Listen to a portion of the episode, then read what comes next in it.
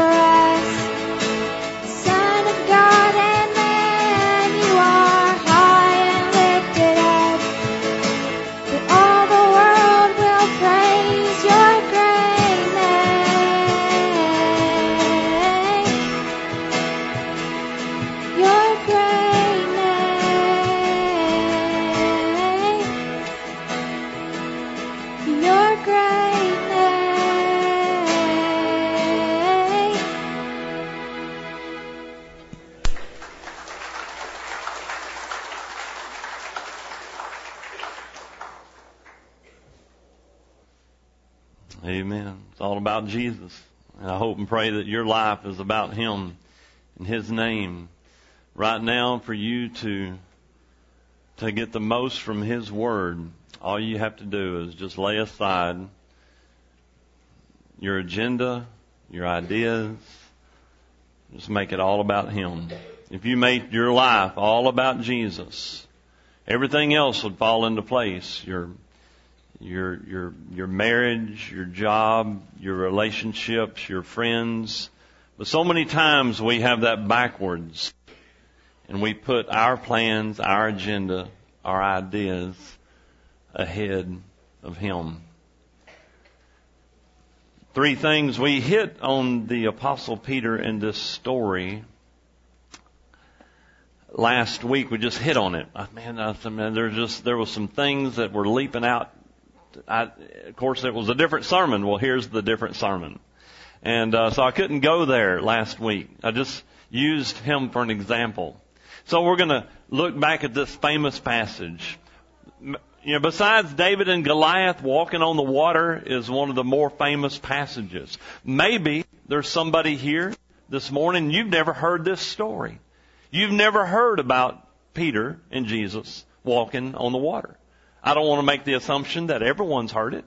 So maybe there's not. But even if you've heard this passage a gazillion times, I guarantee you we can always get something out of it. You can always see some things here, and I hope and pray that you let these uh, truths, principles, ideas just dig into you this morning. So let's stand for the reading of God's holy word. Just two verses.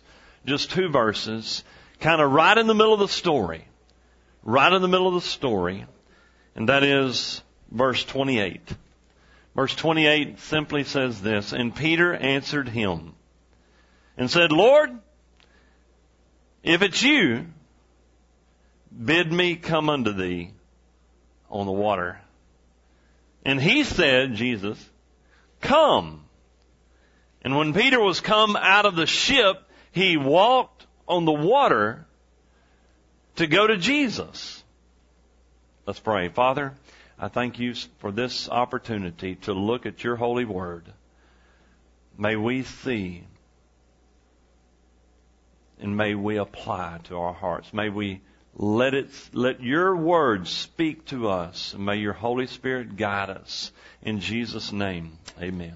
Amen. You may be seated. What an amazing, I just thought, you know, just thinking about, unless there's an account we do not have in here, there's something else that God did. Obviously, no one knows about it for sure, but this is it. This is only two people that's ever walked on water. And so this, in, in this manner, obviously. And so this is an amazing thing. A lot of people just kind of discount it. You know, saying, oh, well, it's just another story. It's just something else. It kind of reminds me of, you know, we overlook the awesomeness of what God has done. We overlook the awesomeness of, of what God did, the opportunity, and what lessons, what can we learn from this story? There was a city slicker. He wanted to come to Arkansas and impress all the duck hunters in Arkansas. He probably came from Texas, in Austin, Texas. And, uh, you know, I can pick on, uh, Scott because he, he's not from Austin, Texas. He's going over there to straighten them out. and, uh, from East Texas, you know, that's the kind of attitude I grew up with that, hey, we're from East Texas. We can do this. So anyway, um, so this city slicker, maybe from Austin, he said he spent a million dollars on a Labrador retriever. This dog was trained to do everything. This was, you know, if you remember the, the old series, The Six Million Dollar Man, Lee Majors, well, this was the Six Million Dollar Dog or whatever. And so they went duck hunting and, uh, man, um, all the Arkansas boys had stood up and just started blasting ducks out of the sky, raining down ducks. City slicker got him one too. And he said, all right, time for my dog to get after it. He told the dog, go get the ducks. The, the dog took off, walked on the water, got all the ducks and brought them back. Arkansas duck hunters just looked at him and said, What's up with that dog? He doesn't even know how to swim. You just can't impress some people. And guess what? People look at this story, people look at this story and they'll say, just another Bible story. Just another Bible story. Not impressed. I'm not impressed by what Jesus did. They just, they just, in other words, they, you can't, they will be blinded. And Satan blinds people. Do y'all know he blinds people? You can look at the Bible, you can read it, you can speak it, you can shout it, and you can talk about it, but just to see what Jesus did and what he wants you to do. And sometimes we, we look and we, and we think about what Jesus needs you to do and what Jesus needs you to do. I don't want you to look at what Jesus, Jesus wants other people to do. I want you to look and see what does He want you to do. Okay? Apply it personally. Take this and say, what does the Lord want me to do? What does the Lord want me to see instead of just dismissing this? and just saying, I don't want to, and you're a preacher, you just preach that to somebody else because I, I done got life figured out. I'm the Christian. I'm up here. Everybody else is down here. Uh, the Lord and me, we're buddy buddy. So I'm just as close and, and, and they all need Jesus. So a lot of times we dismiss Jesus, we dismiss his stories, and so we overlook some things. And so just real simple. Right off the bat, we see what he wants us to do. Verse 22 is where the story starts. Some people have like an outline Bible and this will be, this will break it off right here and this will be where the story starts. This right here, verse 22 is where the story starts. Let me ask you this. I was having our discipleship meeting. We started out and I asked the fellows, and I just want you to refresh in your mind for just a few seconds. When did your story start? When did your story start? When did you first come to know Jesus?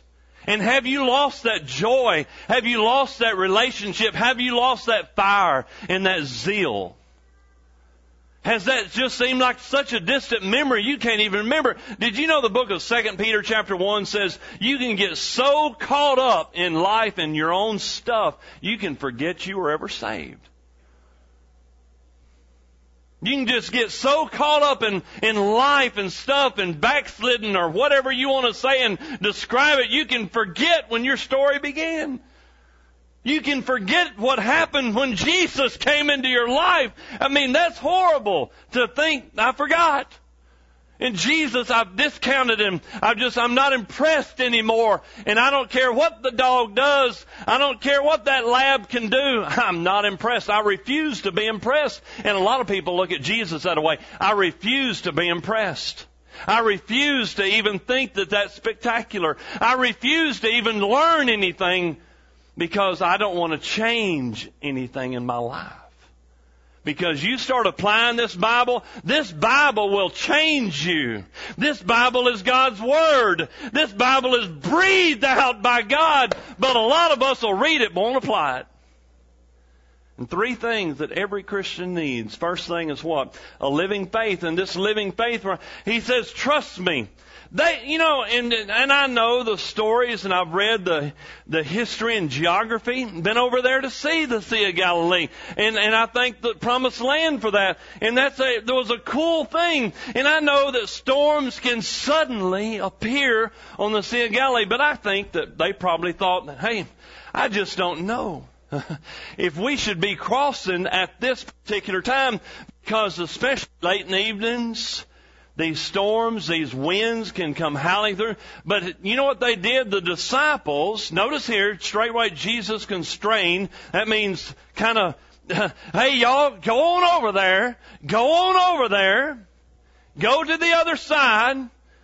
And he sent the multitude away and the Bible says that Jesus went apart to, pray.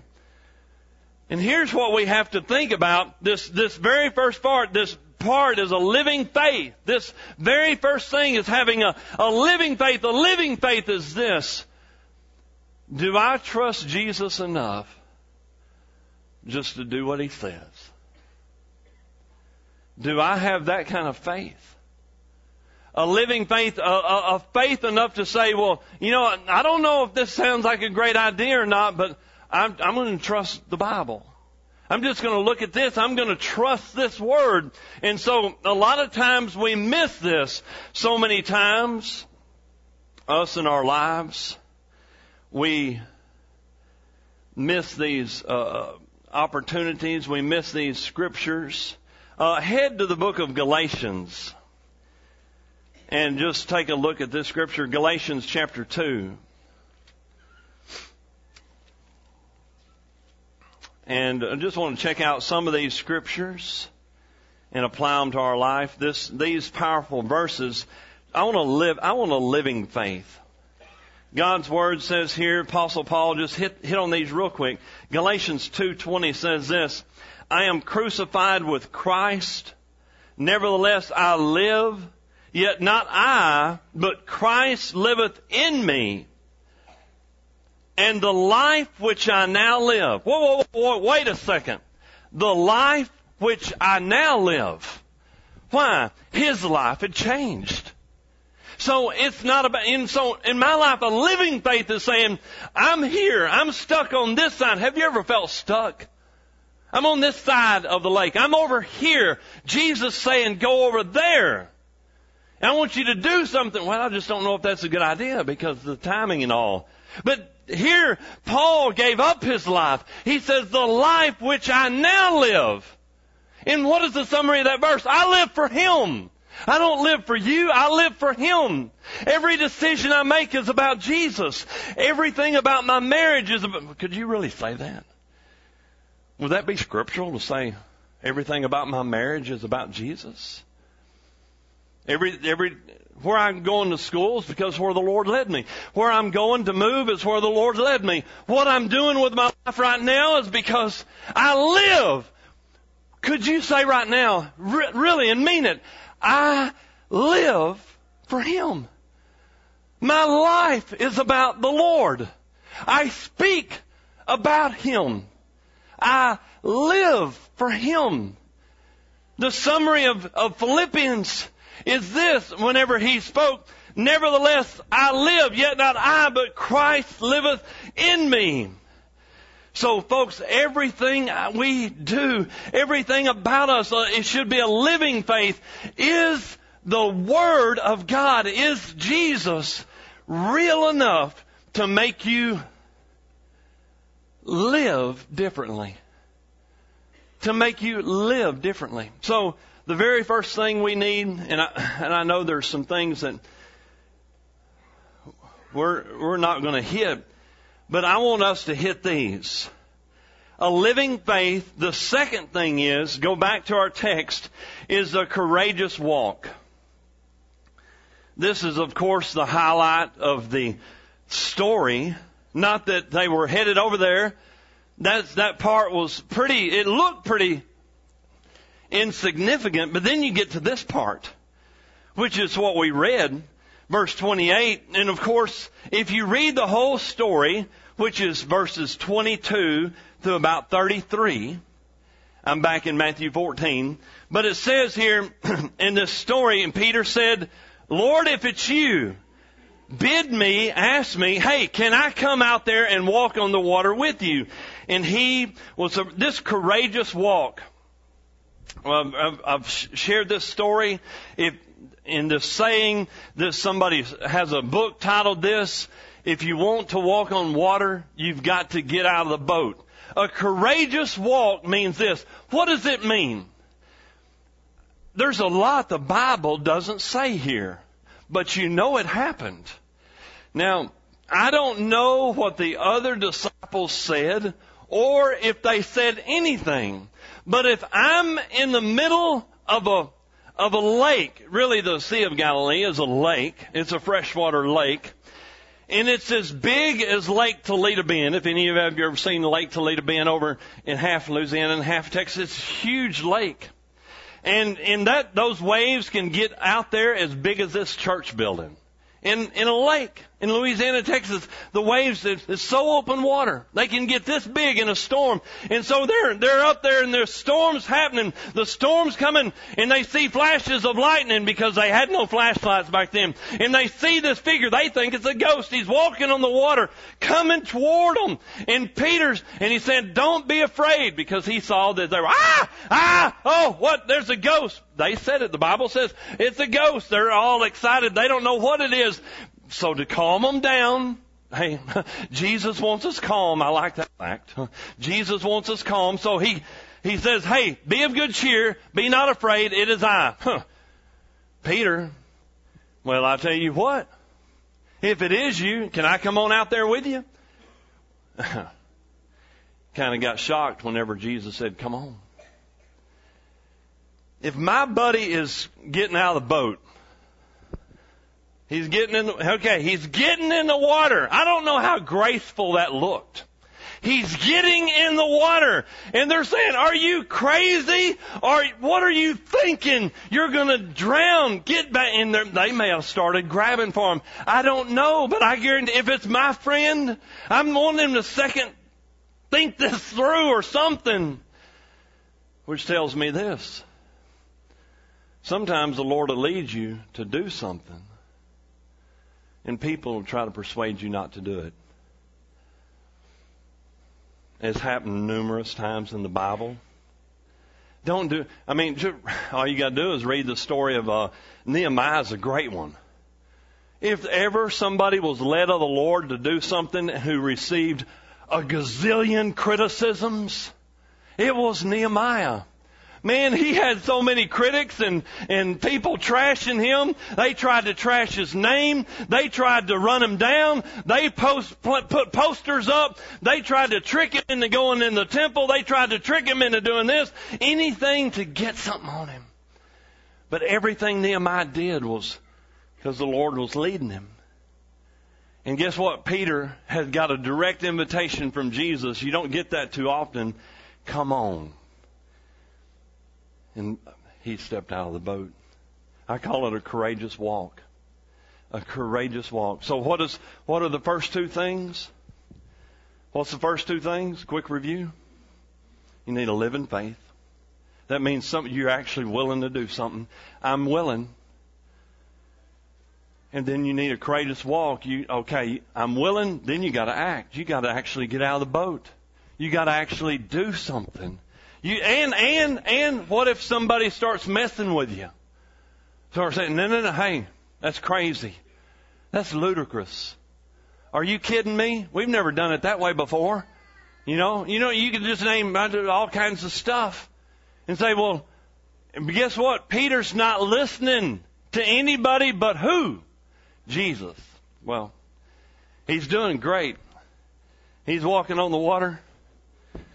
He's he's and I often wondered, you know, how that worked. You know, if the winds and was was he moving? I don't know. Is he going up and down, or did did he did God make a sidewalk in the middle of a storm? Have you ever thought about that? Did he just make a sidewalk? Stuff going on, kind of like the children of Israel. Not only his clothes didn't wear out, but they crossed over. It says not on muddy ground. Did they cross over on dry ground? My Bible says dry ground. I mean concrete sidewalk, dry ground. That's what my Bible says and yours too. And so he had enough courage to get out of the boat. You cannot worry about what other people say. And looking at this, this last point. and here's here's what I want to hit on. Just a couple of things. Um,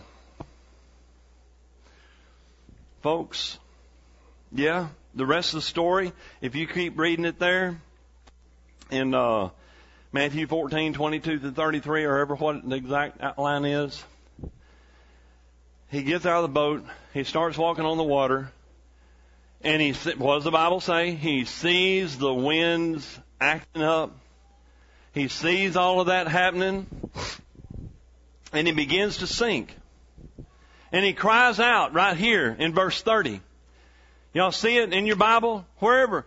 He cries out. Now, hey, don't criticize Peter too bad. You say, well, man, look at there. I told you it was a bad idea. right there, you, that, right there, listen to me very closely. There's been so many Christians shipwrecked because I see another Christian make a mistake, guess what? I'm going to kick them while they're down. And when they get down, I'm going to criticize them. I'm going to jump on them. But you know what I see? Peter made umpteen mistakes in his life. He made a gazillion mistakes. But the last point, if you look at my con- conclusion in that outline right there, is so many times we get discouraged and people fall by the wayside and they give up. But if there's anything that you can leave here, leave with the last point in this outline. Don't give up. Don't ever give up. Even if you sink in your life, don't call on the right person. What, who Peter called on? He called on the Lord. Lord, save me. It, I mean, we can criticize him. Yeah, he had lack of faith. Yeah, he took his eyes off Jesus, looked at the waves and the water. Yeah, he made a mistake and later on. If you look those other scriptures up, he said, to whom shall we go? He said, you've got the words to eternal life. There's nobody else but you, Lord. You're the only one the famous stories that Peter faced where he made great remarks and then he made some horrible ones. But you know what I see? And of course, what is his most famous mistake? When he denied Jesus publicly. What does the Bible say he did after that? He went out and wept bitterly. Let's get this last one. Let's, let's really, let's hone in on 2 Corinthians 4 because this is of all things, this humble and broken spirit, this last thing, because so many Christians, that's a real Christian to me. I don't want to, I don't want to deal with a, a, a, a stuck up Christian. Just drives me nuts. Somebody who thinks they're better than somebody else. I don't, I don't, I don't have time for that. Jesus didn't have time for that. He shook the dust off his feet and said, Pharisees, get on out of here. He did. He didn't have any time for that. He said, I came to seek and to save that which is lost and those who need healing, those who need a physician. You say you don't need anybody. Okay, I'll go to the people who want me. And so he's dealing with those people. He's dealing with, and all, and Paul said that, and he and he saw the different ones. But here in Second uh, uh, Corinthians chapter four, if there's, I mean, this is really cool, just awesome look at, uh, uh, now, and I want to throw up now what I did was, because I love this passage, I love this first verse, this first slide right here in your Bible, if you've got a King James Bible, some of you use something different, and that's fine. Look at this. It says, therefore seeing we have this ministry, we have this work to do. We re- hey, did you know, have you received mercy? Are you saved? We faint not. Now the next slide, go to it, Kenneth and and uh, what I did in the New King James version, I love the way it phrases it. It means we faint not. You know what it means? We don't lose heart. Which means what? I don't give up. So anytime you see in the Bible, especially that famous one over in Galatians chapter six, and uh, it, it is saying, you know, you're talking about our works and different things, don't give up. Don't give up. Don't, and it says, we faint not. When the Bible says in the King James, we faint not, it means don't lose heart. So that's what the very first verse right here says. Let's go to the end of the chapter real quick. Fast forward. Look at the end of the chapter. 2 Corinthians chapter 4. So this last part, verse 16 says this. 2 Corinthians 4:16 it says this, for which cause we faint not. We don't lose heart. Same thing, okay? Though our outward man perish, yet our inward man is renewed by day, day by day. Look at verse 17. For our light affliction, which means this, our light affliction, any problem you're having right now is temporary. Hang in there. Is but for a moment works for us of what? A more exceeding and eternal weight of glory. And it says this in the very last verse. While we look not at the things which are seen, but at the things which are not seen. For the things that are seen are temporary. But the things that are not seen are what? Eternal. Which tells me and you, I don't need to give up. I don't need to let the world, even friends that may not, they may not be as led like you're being led. What if God's leading you to get out of the boat? And did you know those other disciples in the boat, besides Judas, of course, uh, the other disciples in the boat were saved. Matter of fact, they gave their life later for Jesus. But they were saying, what are you thinking? So you can have saved friends say, what are you thinking? You can. Saved friends can tell you, what are you thinking? But you're saying, the Lord, the Lord invited me. The Lord led me. He said, come. He did, didn't he? So I'm going to get out of the boat. And I may be tempted to give up. Remember those verses? We've got a ministry, it means a work. We don't what? We don't lose heart or we don't faint. That means don't give up. Don't give up. As we prepare for a hymn of invitation, let's bow our heads. Father, I just ask that you would. There's a lot that we could that we do need as Christians, but we definitely need these things. If if we're saved this morning, if we have Jesus in our heart, we need a living faith, a courageous walk, and a broken and humble spirit. We do need these things. But dear Lord, we pray also that if there's somebody else here and they've never been saved, that they would say, I don't have a story yet. I don't have a beginning. I don't have a story with Jesus because I've never asked Him into my life and into my heart. I pray that their story would begin this morning. If they don't know you as Savior, their story would begin right now. In Jesus' name, amen.